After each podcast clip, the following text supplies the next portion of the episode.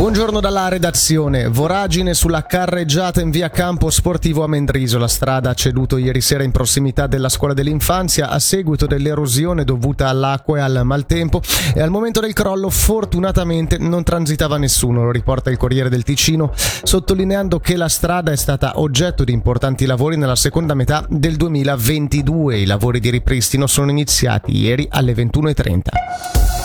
Un nuovo arresto nelle indagini sul delitto di Aurigeno dell'11 maggio quando un uomo uccise con tre colpi di pistola il custode delle scuole ai Ronchini. Ieri una donna 33enne impiegata nel medesimo negozio di telefonia dell'omicida è stata arrestata con l'accusa di complicità in assassinio. Stando alle indagini avrebbe funto da tramite fra il 42enne che uccise la vittima e chi gli fornì la pistola. Ferite serie per un uomo caduto ieri da un monopattino elettrico sul lungo lago di Locarno. È stato trasportato al pronto soccorso dai soccorritori del Salva dopo le prime cure sul posto.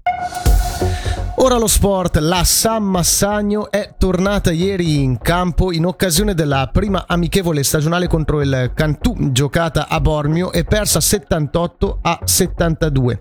Partite di basket importanti per iniziare il campionato, preparato um, soprattutto secondo l'allenatore Robby Gubitosa. Devo dire che sono abbastanza contento, dopo 5 giorni di lavoro è stata una buona uscita per noi, ho visto delle ottime cose, in difesa c'è l'idea difensiva, è chiaro che dobbiamo migliorare ancora nelle rotazioni, ma devo dire che sono contento. Quest'anno non ci sarà solo Friburgo perché c'è Ginevra che è molto forte e non Châtel. Serve molto avere degli, delle amichevoli con delle squadre molto più forti di noi.